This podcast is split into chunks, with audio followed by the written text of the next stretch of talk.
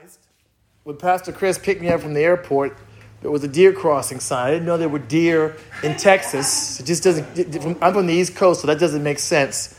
And then just coming here just now, Bambi ran right in front of us. We almost hit her. So I said, "Yeah, okay, it's legit. It's not just a sign. It's like when you go to Maine and you see, in New Hampshire see moose crossing, and then, okay, there you go, deer. I'm like, wow, okay, all right. So it's great to be here. Um, it's great to be with the body of Christ. Hebrews 10 25. We have not forsaken the assembling of ourselves together. Yeah. We said that door knocking a few hours ago that we need people.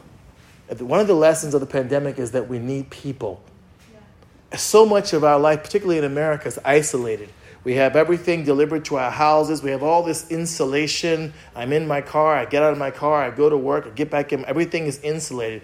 And the pandemic showed me that in that isolation, there's a lot of loneliness. I get kind of tired of me. Um, I, I, want, I need connection. We are bred by God as a race for connection. So, um, the church is part of that, and, and, the, and the pandemic has reminded us of the need of that. But I want to speak tonight about the challenge for the church in the pandemic. The challenge for the church in the pandemic. Uh, the challenge for the church in the pandemic is not obedience. It's not obedience. Um, are many Christians that are obeying God in the pandemic. That's not the big challenge here. Um, the, the, church is not struggling in the area of obedience. Um, I would say the challenge is really not discipline, though discipline is a challenge at any time. Before there was a pandemic, there was the challenge of discipline. So it wasn't like the pandemic made it hard to be disciplined. Um, in some respects, the isolation has made it harder for us to be undisciplined. We can't go run wild. But discipline is not the major challenge for the church in the pandemic, to be honest. I would also say it's not performance. Many Christians are doing a lot in the pandemic. They're online more than ever. They're on the phone. They're connecting. They're reaching out. We, the Christian church took Zoom and made it a thing. Uh, we made it. The church made it a thing before this educational system did. We were out there zooming it up, and then the educational system caught up. But we were on Zoom before there was school doing Zooms. It was incredible. So we, it's not that we're not really um, performing but I think the thing that is missing in the pandemic with the church is that we've lost our vision. We are the family of God, the body of Christ, and there's no vision. I'm going to speak about that tonight. Helen Keller said this There's only one thing worse than being blind, is to have no vision. And the one thing I get when I talk to Christians around the world, and I've, in the pandemic, I've traveled to six countries and, all, and around America. And what I continually find is Christians are suffering with vision. They're a bit lost. They're a bit wild because they are lost. And underneath all of that is there's no vision. Proverbs chapter 29, verse 18, just the A part of the verse, says this. It says, Where there is no vision, the people perish. Another translation says it this way. The ASV says it this way Where there is no vision, the people live without restraint. It's wild. There's a lot of wildness today. There's tons of passion and very little principle. Sometimes your passion is so loud, I don't even want to hear your principle. We believe the louder we yell about our principle, the more viable our principle is. Have you noticed that when you, you, you pray, you feel the louder your prayers, the more God hears you, as if God has a hearing problem? He doesn't. Now, the Spirit speaks to you in 1 Kings 19 12, in a still small voice, God does not have to yell at me. So why do I have to yell at God? To get his attention. That's what happened in 1 Kings 18. The gods, the, the worshippers of Baal had to yell because they wanted to wake up their God and get their attention. But I don't have to yell to get God's attention. He knows exactly where I am, He knows exactly who I am. Without a vision, there's no restraint in my life.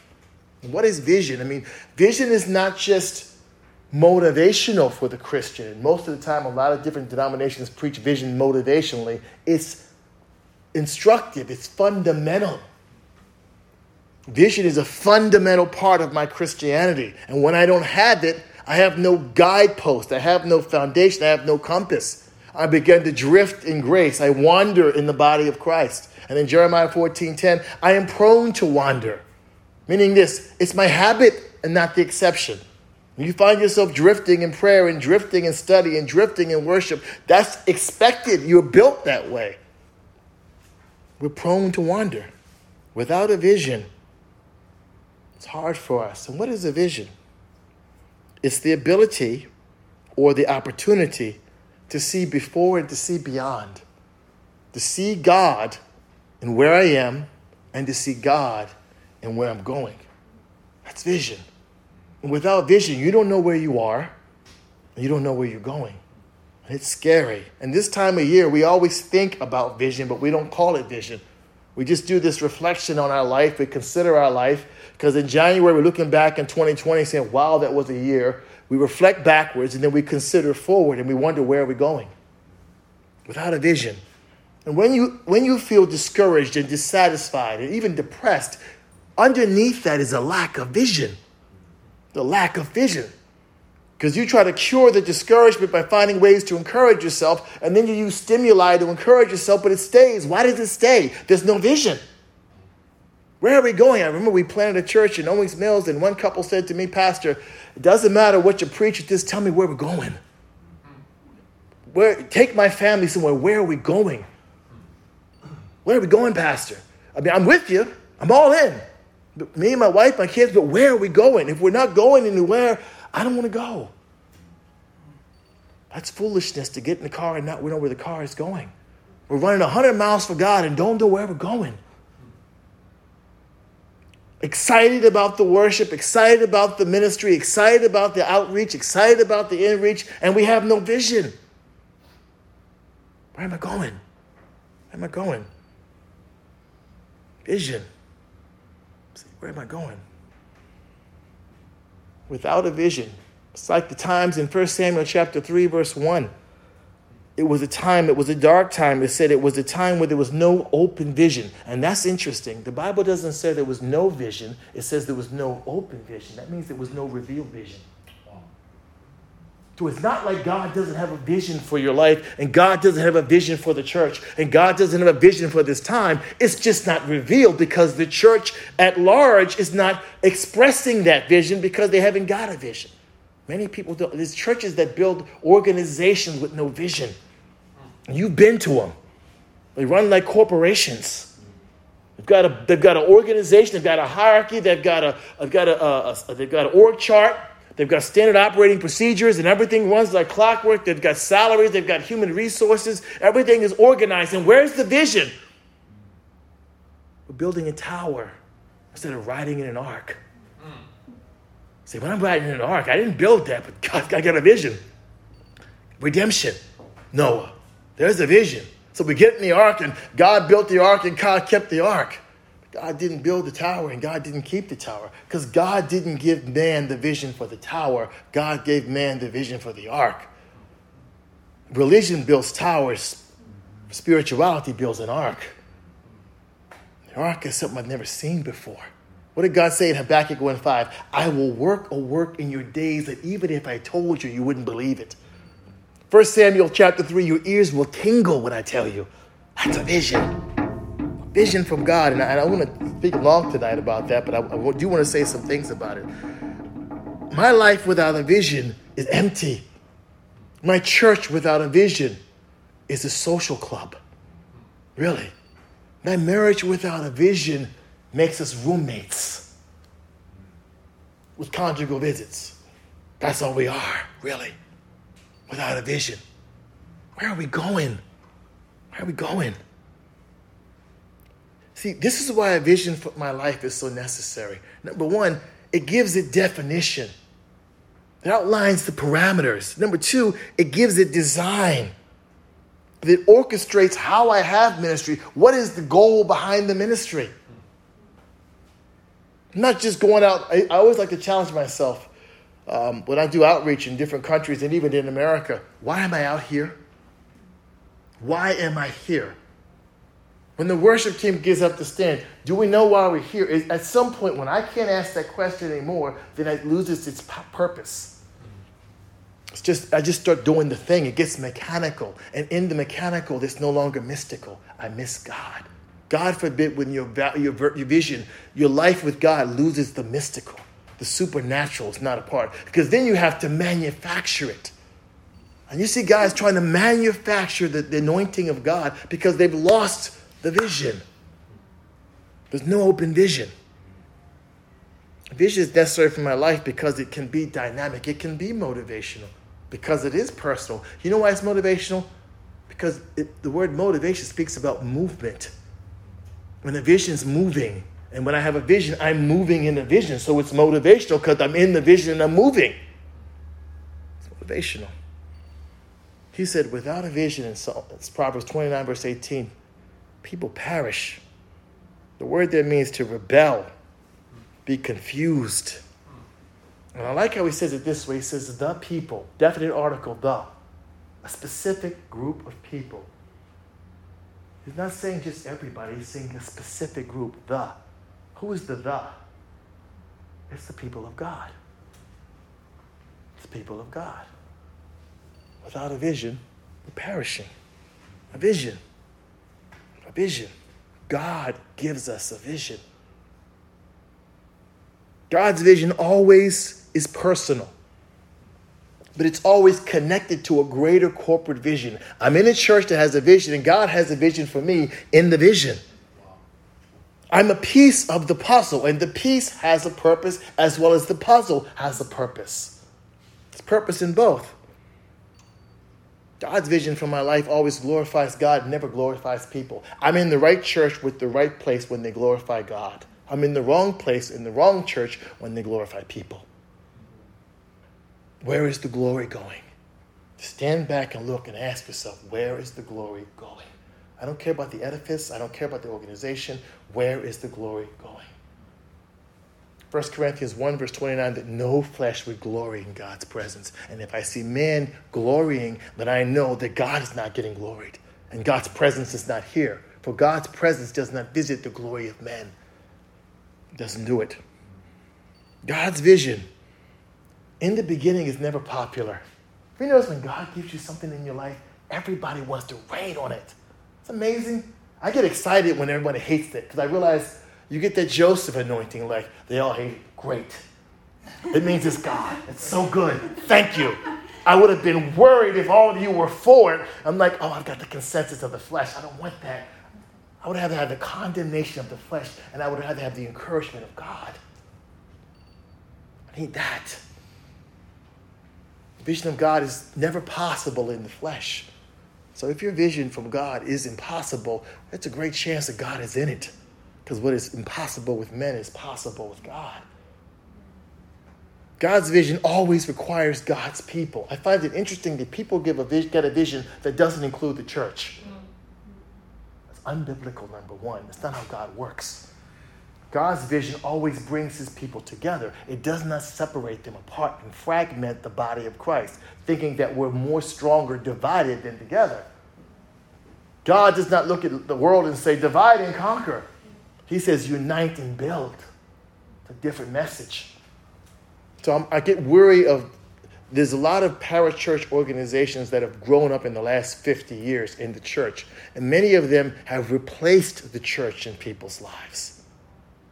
They do good work, they do good things, but anything that says to me, no, don't go to church, just do this, I'm worried about that. Because it violates Hebrews 10 25. It violates the uniting of God together. We said this earlier that in Acts chapter 2, God could have told could have told those 500 people, go to your homes and wait. I'm going to send you the Spirit. Mm. But he didn't do that. He made them come together.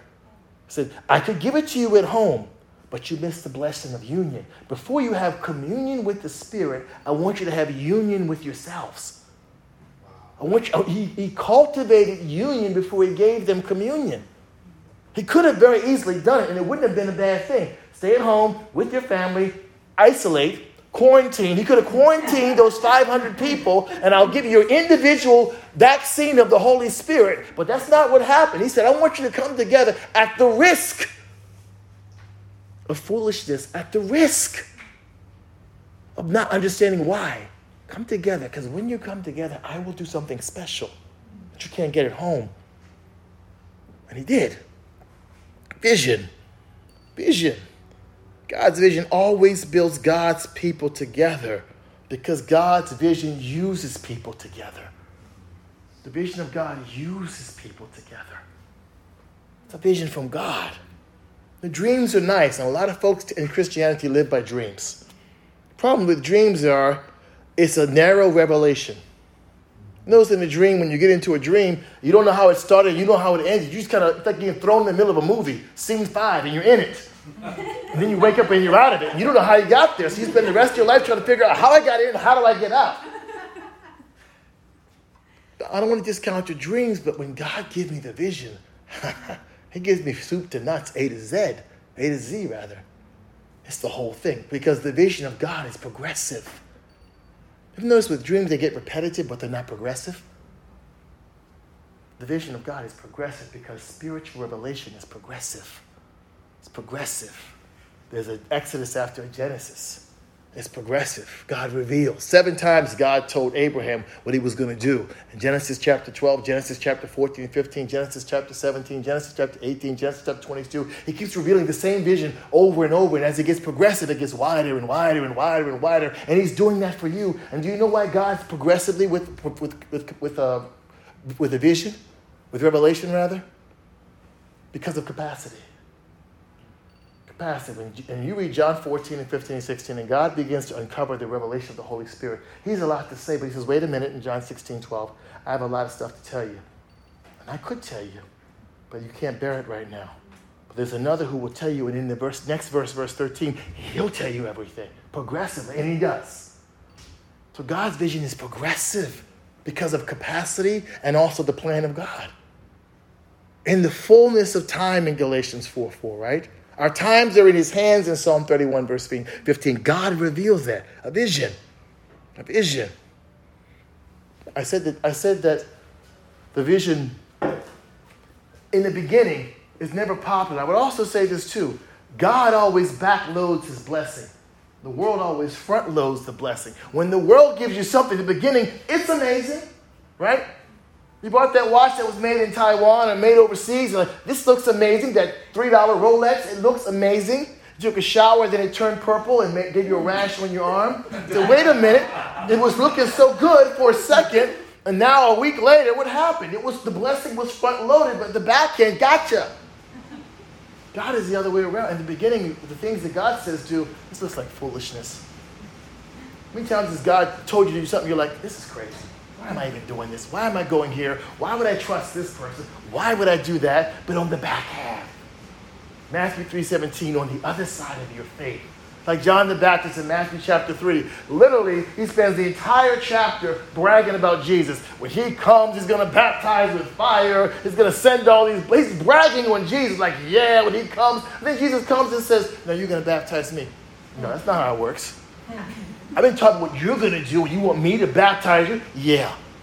But come on, Jesus, what are you talking about? Suffer it so for now, he says. Suffer it so for now. Why? Because on the other side of your faith, I'm going to do something supernatural. And then the Trinity shows up. For the first time in the New Testament, the Trinity shows up. Live on, because you were willing to take the backloaded blessing. You were willing to look foolish in the moment because God had a vision for something greater a lot of Christians that are doing crazy things in the pandemic and they got a vision from God and in the front looks, that's crazy. So you guys are going to assemble in a pandemic. People are dying every day. Why would you do that? You're insensitive. The science doesn't lie, and neither does the vision. The backloaded vision. On the other side of our faith, has a vision. Has a vision. A vision of God. It's important. And we talked about earlier this morning, but how do you survive in in your walk with God? How do you last five years, 10 years, 15 years? You can try to survive in your gift, but without a vision for your life, you burn out, tired. I've seen very gifted people walk away from God. Gifted musicians, gifted speakers, gifted people walk away. It becomes a season when I was on fire for God. They just tell me the truth. You know what? I was doing it in my talent. I was doing it in the flesh. Steve Green said that. He said, for 16 years, I was cutting albums, gold albums in the flesh. Just running in talent, running in a gift without God. Because you're so gifted, you say, oh, that's so anointed. No, it's just so talented, what you were trying to say. but, I, but he said I wasn't really connected with God. But I was just manufacturing it. People just drank it like water. 16 years, he said. And then God arrested him. Billy Graham talked about how at the beginning of his ministry he would preach to thousands, but he didn't have the anointing. He didn't have it in the beginning. He said, I don't have it. I don't know what's wrong. Something's wrong. And you know when you're operating when you're in your gift, when you don't sense God, it's hollow inside, isn't it? You're like dying. Oh my! And everyone's like, "Yeah, that was it." You're like, "Oh my God!" You go home and you just kind of look in your spiritual mirror and you're like, "What was that? What was that? That was so me, and that was not him. I'm dead from that." And it gets, it, you know what it does? It's hollow, and it makes you hollow inside, and then you want to walk away. Like one person said to me today in door knocking, you know, a lot of people say a lot of things, and I'm not seeing what God is saying and what they're doing I'm being the same thing. Bitter, bitter. No vision of God, just a vision of man. So, one of the things that you can do is rehearse the vision. Why are you doing what you're doing? I love to ask myself that question weekly almost. Why am I doing what I'm doing? Why? I don't want to do it just to do it. I don't want to even do it so I can brag and say I did it. Ah, I read the Bible so I can say I read the Bible. I pray so I can say I. I don't want to do it to say I can do it. I want genuineness in my walk with God, sincerity in my walk with God. I want it to be real, organically, beyond the assembly. I want that connection, that continuation, that the anointing that I had in the assembly has vapors in the rest of my week. I want that. Habakkuk 2 2, write the vision. A lot of people are writing, but the problem is they don't make it plain. They don't make it plain. And the vision of God begins with the cross. And I'll close with that. The vision of God begins with the cross. Who God is, what God did, and what he said, the vision of the cross. And many people have a ministry with no cross. Because if, the, if the cross is in my ministry, then I died in myself, and I am not allowed to live by my preferences, and I am not allowed to have my way. And I am not allowed to do what I want to do. But I am led by God in Ephesians chapter 5, 18, and Galatians 5, 16 and 17, and Galatians 5, 25. I am led by God in Romans 8, 14. I am led by God, and because I'm led by God, I don't get my way. The plan of God is not limited to my preferences. So at 7 a.m., I'm singing this, exhausted with no energy. I'm singing to 200 men. Why? Not my preference. I want sleep on a soft pillow. But not thy will, not my will, but thy will, Jesus says to the Father. And he sees the cross. And then in Hebrews 12, 2, for the joy set before him, he endured the will of God. Let's put it that way. Let's replace that little part of the verse. For the joy set before him, he endured the will of God. Because everything that God asked me to do is not always what I want to do, right? But I find my strength in the same place I find my joy. 2 Corinthians 12, 9 and 10, right? The verse I love in 2 Chronicles 16, I want to say 6. The eyes of the Lord go to and fro, seeking whom he may show himself strong in. God can only show himself strong in weak people. Yeah. I glo- so when you're strong, you, put, you handcuff God. When you get strong in your gift, when you get strong in your ministry, you handcuff God in your ministry. But when you can be transparent and say, God, I have a vision of you, I have a vision walking with you. This is the vision. When I walk in the vision with, first of all, the vision is Christ. And when I come to the cross, that's the first vision I get. People say to me, Oh, Pastor no, I'm so spirit filled. The first person the Spirit illuminates is Jesus Christ. So if there's no Christ in your ministry, don't tell me there's the Holy Spirit. Because the Holy Spirit's job is to illuminate the person and the work of Jesus Christ. That's what John 12 and 13 says. I will guide you in all truth. First and chiefly about Jesus Christ. The Son pointed to the Father, and the Spirit points to the Son.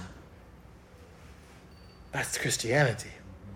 But this is the, this is the vision we have. When we have a vision, when we have a vision from God for where God is taking us as a church, as an individual, First thing we have is a future together. We're going somewhere together. We're not just co joined, we're co journeying. Get the difference. I'm not just co joined to you in 1 Corinthians 12. We are co journeying in Amos 3 3. We are co moving. We're connected corporately forward. You say, but it's a pandemic. Our journey, the pandemic is part of our journey. The pandemic is not our journey. Failure is part of our journey. It's not our journey. Don't let your failure and your challenges be, be named your journey. You, it's like Psalm 23, verse 4 you journey through that. You don't stop there, you don't abide there. But if you're abiding with Him, Christ is on the move and you're moving with Him. So we move through dark valleys and we rise with hills and we go through valleys and we continue. We continue. 2 Timothy 3:14, we continue in the things that we have learned, understanding two things. Number one, what we learned. Number two, who taught us. Isaiah 55, 11, God has done work in your heart, and the word of God has been sown in your life. Right? The word of God has been sown in your life. And it's done some work in Hebrews 4:12. And 2 Timothy 3:16. And Jeremiah 15, 16. It's done some work say, well, Pastor Ronaldo, I haven't studied the Bible that much. You've, you've touched it. Let me say it this way the Bible's touched you.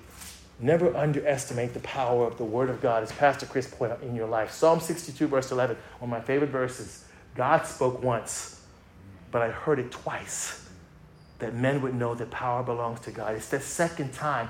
Maybe Pastor Chris or somebody in your life said the Bible to you and you heard it, and then there was a rehearsal in John 4 26. God brought it back. He looped it. You got, and then it's something, something you're different. You think different in an area because you got the word. It wasn't some charismatic personality in a nice suit and a, a pretty smile. It was the word of God. Right? The word of God. Vision. So it's, we, we, we envision the future together. Number two, when I'm walking in a vision in my church, in my marriage, in my life, I understand that in a vision, I'm always covered I need a covering in my life. We said this today that the pastor is as much a gift as the church as the Holy Spirit is. Because the Holy Spirit would not lead me away from the gifts of God, but to the gifts of God. I think people say, i have been spirit led away from the church. No, you weren't. You know not what spirit you're of. I've been led away from the pastor. No, you weren't. Why would God lead you away from the thing that He gave you? Does that make any sense? Spiritually, geographically? No, it doesn't. God, the Spirit, does not lead me away from the things of God or the people of God and tell me that it's God. No, no, I'm sorry. This word doesn't agree with you. Okay. You may not have a you may not have a reason for being here, but God has saw fit that you'd be called here. Right? Colossians 1:13, you've been translated into something. Ephesians chapter 1 verse 6, you've been accepted into something. You're in something the greatest revelation of God practically in the world is the church. Ephesians chapter 1, verse 22 and 23. We are the legs and arms of God. We are the fullness of God. Nothing in the Bible is described as the fullness of God but the church. Nothing. No outreach, no ministry, no injury. It's the church. What's interesting about the church is the way God sees the church is not the way the church sees the church, and that's why the church is not powerful. Because the way God sees the church, that is the greatest expression of his fullness. When we look at the church, we don't, here's why. God looks at the church through the cross. Yeah. We look at the church without the cross. So outside of the finished work, we judge it. It's a shocking to me when I saw when I, when I meet Christians, it's the very few Christians that meet to edify their church. I'm not in their church. When they talk about the church, Man, my church, oh my God, I just, and they just bash you. Pow, pow, pow, pow. I'm like, wow, then why are you still there? Well, you know, our family's been there. It's like it's like it's like prison. Wow. It's like I mean, start a new show called Battered Christians and just let them go off on their churches. Wow, never mind what the devil has to say about the church. You're, the, you're, you're the worst advertisement. Well, yeah, I go to so and so church. You know that church up there, oh, they're horrible. But whoa, really? Wow, I'm surprised. I said, I said to one person, do you tell everybody about your church like that? Wow, you're like the worst flyer ever.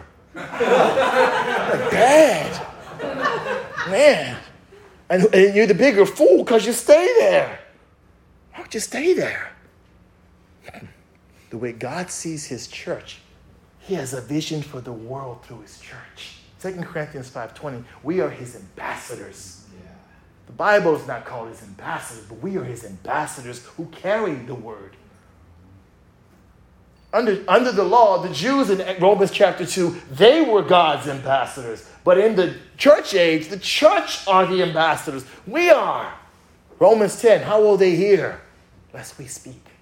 Psalm 68, verse 11, God gave the word, and great was the company of them that published it. It's a church, vision.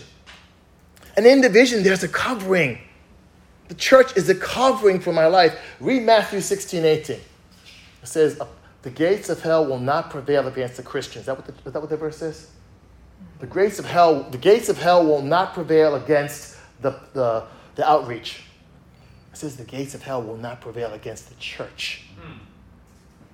Specifically, the church. Covering in a vision. Don't tell me you have a vision for God without a covering. I've got a vision, I've got no covering. Where does that happen in the Bible? Really? In, this, in the church, where does that happen? It doesn't happen. Because under the covering, there's direction and protection and guidance and instruction. It's interesting when you preach about the church, people don't like that because the, the church gets a bad rap. Hmm. Because when I look at the cross, when I look at the church without the cross, it is ugly, it is flawed, it is abusive, it is controlling, it is sinful. Mm-hmm. What's funny is God doesn't see that because He sees it through the cross. Wow. But you see it because you take the cross and move the cross out of the way, and you look at sinful people unforgiven by God. It's amazing to me. The way that God looks at the church is through the cross. And if I look at the church the way God looks at the church through the cross, it will change my perspective of the church. Where else are you going to learn about God? Christianity is not a DIY program. Pandemic or no pandemic, you're not going to grow as a Christian without a church. Not going to. Pastor, I've been hurt. I get it. I've been hurt when I go to the dentist, I still go. I've been hurt when I go to the hospital, still go. I've hurt when I go to go, been hurt, been, formal, formalized education has hurt me badly. And I got the wounds to prove it. Catholic education, still went. So Am I evaluating the church on what it's done for me, or am I evaluating because of where God has placed me? Pastor Ronaldo, my family has hurt me, but are you still in your family? Yes. Amazing how much we give the, our family a pass, but we crucify the church. Someone in, someone in my family borrowed $500 and I forgive it because they're family. Someone in the church doesn't speak to me and I'm leaving this church. I can't believe these people. They're out of They're not, they're not amazing. We're looking for a reason to run, and the flesh will find it. Then it will justify it. I'm not even saying you're wrong. What they did to you was wrong. I agree. I agree. I'm not going to defend sin. I am going to say that's the place where God has called me. He put me in the church to grow. And if God allowed, by the way, whatever happened to me in the church, God allowed it. And there's divine purpose in it. And suffering is part of our call. Now, what's interesting about the Bible is perfection is not part of our call, suffering is. Yet I want perfection and hate the suffering. So we said earlier this morning, 2 Peter 3.18, God has called us to grow. There is no growth without adversity. I want the growth, I don't want the adversity. I need the adversity because it's part of growth. It's part of change. It's going to hurt a little bit. I want surgery, but put me under. I think we'd like God to drag us, we said this morning, through Christianity as opposed to lead us. Just drag me. Right? Ah, because I'm too, I don't want God. God, please take me. Sometimes I listen to those songs and I wonder, Lord, take me. Do you really mean that? You do. Because you don't want to walk. You just want God like a kid against your will, kicking and screaming, no, no, no, no, no. And you want to walk with God like that for years. And with the Holy Spirit's going, come on, come on, come on. You're like, I don't want to go, I don't want to go, I don't want to go. And that's your walk. That's your, I mean, you sing it like this is just a closer walk. When really you mean, God, no, I don't want to go. Drag me, drag me, drag me. Come on. God's not going to drag you. He's not. He's going to love you with loving arms that will draw you. Huh? He's going to draw me. A vision. A vision. And when God gives you a vision, He always provides a provision. In 1 Corinthians 10.13, the beginning of that provision is Him. He provides. No one's going to help me. Okay? Maybe they don't have to. It's people, my provision, or God. I remember my wife and I were in Zambia. We had a bad month of monthly support. We got four supporters just decided, you know what, Pastor, we're tired of supporting the work in Zambia and you and your family. And it was, a, was classic abruptness. We're just cutting it starting this month. I looked at the account, it said $12. I said, wow. I called my wife Charity, I said, hmm, $12. My daughter was too young to understand. I said to myself, it's going to be interesting. So, my wife took her clothes she had, drove down to the parking lot. She sold cl- her clothes. Uh, we had meatless Tuesdays and Thursdays and Saturdays.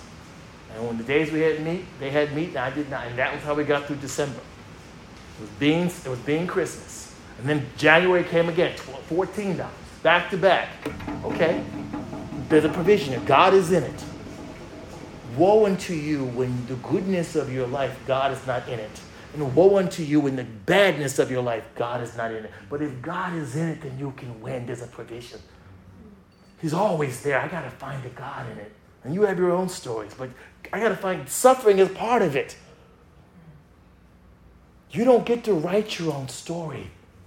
The world says, rewrite your life. I can't rewrite my life. I didn't get it right the first time. I'm not going to get it right the second time. But God is writing my story. God is right. And I've got to, I'm, I'm just reading the pages in the spirit by faith. And what are we doing again tomorrow, God? I don't know. And God's not giving you any report. Habakkuk chapter 1, verse 5, God's not going to tell you because even if He told you, you wouldn't believe it. So God just says, I'm going to give you enough for today and then check with me tomorrow. I like that about David's life in warfare. Whatever God, he went into battle, he always went to God and said, Okay, God, what's next? And then he made sure the next time he went in battle, he didn't assume that the same instruction that worked in the last fight will work in this fight. He goes right back. You keep seeing David go right back. There's a great expression about David's life. David inquired of the Lord. David inquired of the Lord. David inquired. It's almost like it was his routine. Like, aren't you tired of inquiring of the Lord? No, I'm never. I'm never tired of winning. So yeah, I'm good with I'm good with that formula. Inquire of the Lord and win, as opposed assume the Lord and, and hope. I think this is what he. No, no, no, no. A vision. It's so great to have a vision. A vision for my life, a vision for the church, a vision for my marriage, a vision for my friendships. A vision. And many times you join a church, you don't have a vision for your life. But here's the good part if you're in a good church, they have a vision.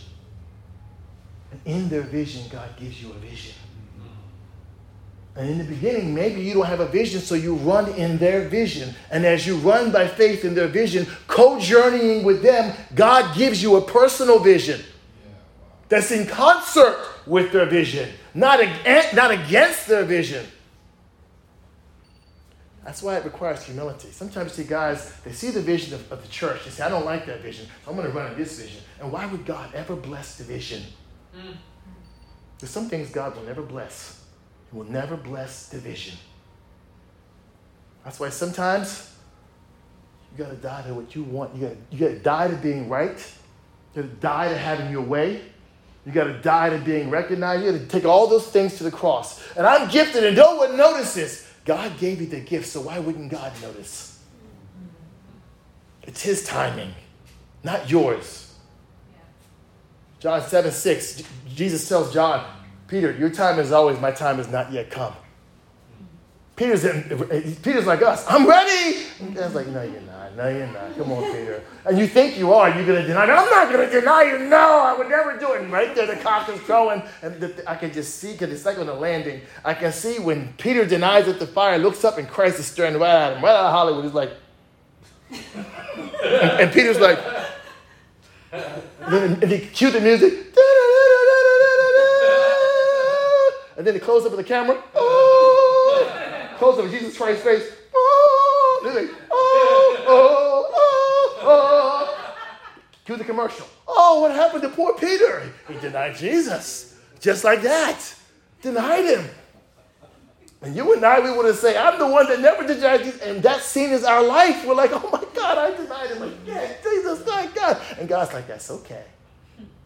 Because I got you. There's a vision for your life. Yeah. It's a, it's a vision for your life. Find me. I put you in a church because I have a vision for the church. The church, we said this the other day, God made himself known first through a person, through a family, through a nation, and then through the church. We're the fourth progressive revelation of who God revealing himself. When I'm in a church, we as a church are revealing God to the world. We live our life out loud for God. We're revealing God to the world. Where else are they going to find God? It's shocking how they try to explain things. It's amazing the, the, the sophistication of their confusion and delusion is shocking. So I told one engineer, you took, how long did it take you to come up with this conclusion about a higher being? Years, didn't it? I took three minutes to trust God, and you took 30 years to get to this place. And I'm further along than you. You need more faith for what you believe than I need for me. I don't want your faith. Yours is hard work. I'm not putting 30 years into figuring out life without God. So that's why around the world, a lot of, a lot of scientists are getting saved because the, the empirical evidence is just too much. They're, they're becoming either agnostic or they're, or they're becoming Christians, but they're not atheistic anymore. It's just too much. It's need too much faith to believe in that. What's easier for me? But a vision. God gives me a vision in the church's vision. Because, by the way, the gifts that you have are based upon a vision connected to the church because your gifts are for the church, they're not for you. People make me laugh and they say, Well, I've got, I've been gifted for the world. No, You've been gifted for the church. And then the church reaches the world. Hmm. But if I don't want to be accountable to the church, then I'll say I've been gifted to reach the world outside of the church. I was never intended by God to grow without a church in my life. It's not God's perfect will. I've had people say to me, well, you know what? I, I've been, I, I, got to do my own thing outside the church. Show me the verse that validates it. You can't. Because you've been wounded, and you're using your wound as an excuse to avoid the people who wounded you because you didn't have a revelation of the God who put you. If I came for the people, they're going to disappoint me. But if I came for God, I got to stay because he has something here for me. And if something has happened to me, Proverbs 27 17, iron sharpens iron, God allowed it, he allowed the adversity so that I grow. But if I have a vision for him, I'll have no problem walking in a vision in his ministry. But why would God give me a vision outside of his church? Does that make sense? Really? God's work in my life always begins in the church and goes to the world. It doesn't avoid the church and go to the world. It doesn't work. It doesn't work. Because where is the fullness of God in uh, Ephesians 1 22 and 23? In the church. Right? Where is the building of the church in Ephesians 4:16? In the church. And that's not a popular topic. People don't like talking about the church. Give me permission, Pastor Ronaldo, to do my own thing. Christian Lone Ranger. They go out there, I'm going to start a ministry giving out Chick fil A yogurts on the road to Wyoming. I'm going to make my own dreamsicle stand and hand out Chick fil A creamsicles. And God is in it because I, I, I, want Him to be in it because I want to do it my way. Mm. Where do you get permission to do it your way? I'm going to tell you a secret today. Pastor Chris, forgive me if I'm overstepping.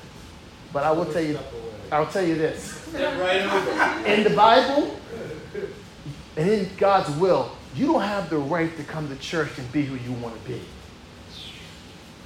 Let me ask you a question. In somebody else's house, do you have the right to act the way you want to in somebody else's house? When you go visit somebody else, what are you? A guest. So I don't come into my house, take off my shoes and throw them on, put my feet up on the end table, control your TV, go in the refrigerator, grab a few snacks, go use the bathroom, don't flush the toilet, leave the door, and hey, hey, like, yeah, I don't care. No, you can't do that, can you? You can't do. Why? Because it's not yours. The house of God is God's. I'm part of it, but it's not my house, it's his house. What did Jesus say? My house shall be a house of prayer. My house. So you don't get permission in Christianity to be, I'm just being myself. You don't have the right to do that. My behavior is filtered through the Holy Spirit and the Word of God. My vocabulary, it says in Ephesians 4.29 and Colossians 4.6, is filtered by the Word of God and the Holy Spirit. My thought life is filtered. It's actually harder to be a Christian because how you think actually matters. Under the law, how you think doesn't matter. Hmm. You can think evil and do good, and it's good. But Jesus said in Matthew 9, why think ye evil in your hearts? Wow, oh, he, don't, oh, he knows in my heart. Yes, I do. Oh, oh, really? Yeah. My be- Here's why. The difference between freedom and liberty, and I'll close with this. Freedom is what you can do with no restraint. Liberty is restrained freedom. Like I have the freedom to breathe. I have the liberty to move inside of Texas, but there are boundary lines to my liberty. My liberty cannot infringe on your liberty. I don't have the right to take advantage of your liberty and say, Galatians chapter 5, we have liberty. But it says in Galatians 5, verse 13, 12 verses later, but don't use your liberty as an occasion of the flesh. Well, you know, I just thought I would do that. Well, you don't get the right to do that. You don't. Because our freedom is monitored by the Holy Spirit, it is boundaried by the Word of God, and it is empowered by the work of the cross. So your behavior is actually guarded in the house of God. I can't say what I want to say to you in Ephesians chapter Ecclesiastes 3, verses 2. I be careful with my speech and careful with how I see you. If, if 2 Corinthians 5.14, I have to see you. I can't judge you after the flesh.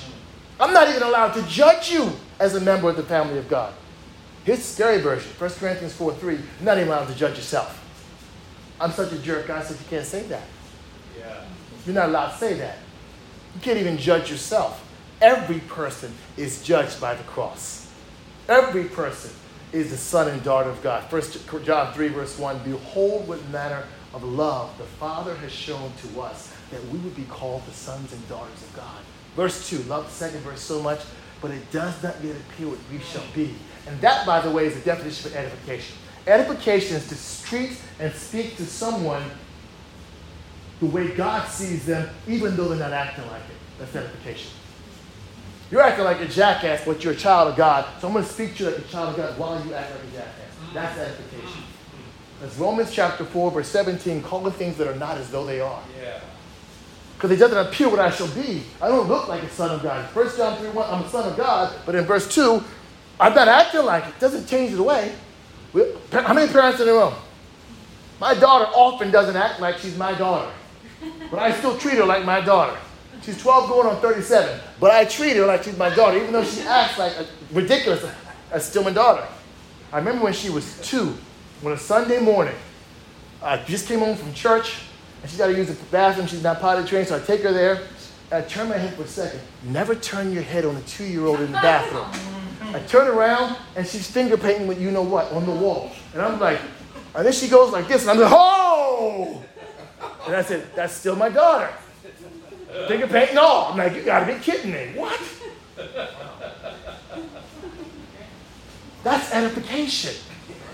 I treat you, beautiful segue. I treat you, I treat you as you are, not as you act. Circ that in your Bible. I treat you as you are and not as you act. That's what it is. That's what it is. Edification. Stay with 1 John 3, two more verses, and then we'll close for sure. Verse 20. If your heart condemns you, love these two verses. My, you should memorize these two 20 and 21 of 1 John 3. If your heart condemns you, and it will, because it says if and it could. It literally means God is, John is literally saying, your heart's going to condemn you. It's going to happen. He said, if it does, here's the vaccine for a condemned heart. if your heart condemns you, here's the first truth God is greater than your heart. You know what that means? That whatever you're condemning yourself about, God thinks better of you. God thinks better of you. Do you know what I've done? God thinks better of you. I used to throw live chickens down the highway. God thinks better of you. What? I stole out the offering plate. God thinks better of you. He says he knows all. God is greater than your heart. You say, well, God doesn't know what I did. Rest of the verse. He knows all things. He knows exactly what you did. In fact, he knew about it before you did it and let you do it and still thought better of you. Wow. Then it says in the very next verse, but if your heart condemns you not, and it might not, then you have confidence with God one of the few verses talks about you have confidence with God. You imagine how powerful your walk with God is when you have confidence with God. Hey, Ronaldo, you're a jackass. I have confidence with God. Hey, you didn't pray last night. I have confidence with God. You missed church last week. I have confidence with God. I have confidence with God. You were supposed to. I know, and I didn't, but I have confidence with God. I, you keep, I keep making the same sin over and over and over again. How do I get victory? I have confidence with God. My life looks like it has no purpose. No one's coming to my outreach. No one listens to our worship. I have confidence with God. I have a vision for my life. I have confidence of God. I have confidence with God. Because when I walk with God, whatever I'm supposed to be, whatever I'm supposed to do, whatever I'm supposed to say, He gets it done. He gets it done. Philippians 1 6, He who began a work in you. I, being confident of this very thing, that he who began a good work in you will be faithful to complete it until the day. 1 Thessalonians 5.24, faithful is he who called you. Pastor Chris quoted, faithful is he who will also do it. But what about when I'm unfaithful? 2 Timothy 2.13, when I am unfaithful, yet he abides faithful. If you have confidence with God, if you have confidence with God, don't condemn yourself. There's a vision for your life. Part of that is the church. There's a vision for your life. Don't get caught up in the wildness of what's happening around you. Get caught up in the vision that's within you. There's a vision for your life. God has a vision for your life. As long as I have a vision, the, the landscape changes, the behavior changes. People walk in and out of your life all the time. Have you noticed that? They're, they're born and they die and they walk in and they walk out. You pick and drop people up like Facebook friends. My God. Boom, boom, boom, boom, boom, boom, boom. Our life looks like a turnstile, but the vision is still the same. God's got a vision for your life. Ecclesiastes 7, verse 8 the end of a thing is better than the beginning. What about how you started? With God, all that matters is how you finish. Because He's finished the work. As great as Christ's birth was, how He finished was even better. Here's why His birth did not remove my sin, but His death did end of a thing is better than the beginning. Ecclesiastes 7, verse 8. When we come out the other side of this pandemic, the end will be better than the beginning. And we'll be closer to God, and his vision will be clearer, and you'll find that God has done a hidden work in your life that you didn't see. It'll be just like Job. He, Job didn't understand the purpose of everything until the end. All, all, this trouble, all this trial, all this stuff, he couldn't get a clue. Why are you doing this, God? Why? God's like, end is better than the beginning. And then you look back like, wow, God did it. He touched things I didn't even pray for. In this pandemic, God will touch things in your life you didn't pray for. But you need it. Philippians 4.19, my Father knows what I need. So you, imagine if all God did is what you asked him for. Case in point. How many of you in this room prayed for God to give you tomorrow? Yesterday. You're on your knees saying, okay, God, I want to live tomorrow. Who prayed for that in this room? But did you get it? Obviously, you're here. So God gave you today when you didn't pray for it yesterday. How much more does God give you when you forget to pray for it? Maybe you prayed for protection when you drove to church tonight. You just assumed you'd be safe. You trusted God. You didn't pray for it, but He gave it. How much more is God working in your life problems and situations and, and solutions that you never asked Him for. Thank God your life and your relationship with God is not limited to what you say to God. Imagine the things you forgot to pray for. Oh, yeah, I forgot to ask for that. Imagine if breath was a requirement. I forgot to pray. I've got to pray for breath. It's ending. The time is over. Oh my! I forgot to pray for oh, God. God just kind of does it. Just kind of does it. When you're not faithful, yet he abides faithful. So there's a vision for your life. There really is. And by the way, the vision is not about what you do. The vision is first in who you are. And when you walk in the vision for who you are, you can do anything for God. Anything. Anything. Don't let anybody rain on your dream, rain on your vision. You can do anything with God when you know who you are in Christ. Mm. Anything. You bulletproof your walk with God. You can do anything. And you'll look back and you'll say, He did it. He did it. He did it. Anyway. Father, thank you so much for your word. Thank you so much that it's a lamp unto our feet, a light unto our path. And you have a vision for our church, a vision for our children, a vision for our marriages, a vision for all of our relationships, a vision for our job. Everything in our life in the kingdom of God, there is heavenly vision connected to it. Like Paul told Felix, we are not disobedient to the heavenly vision.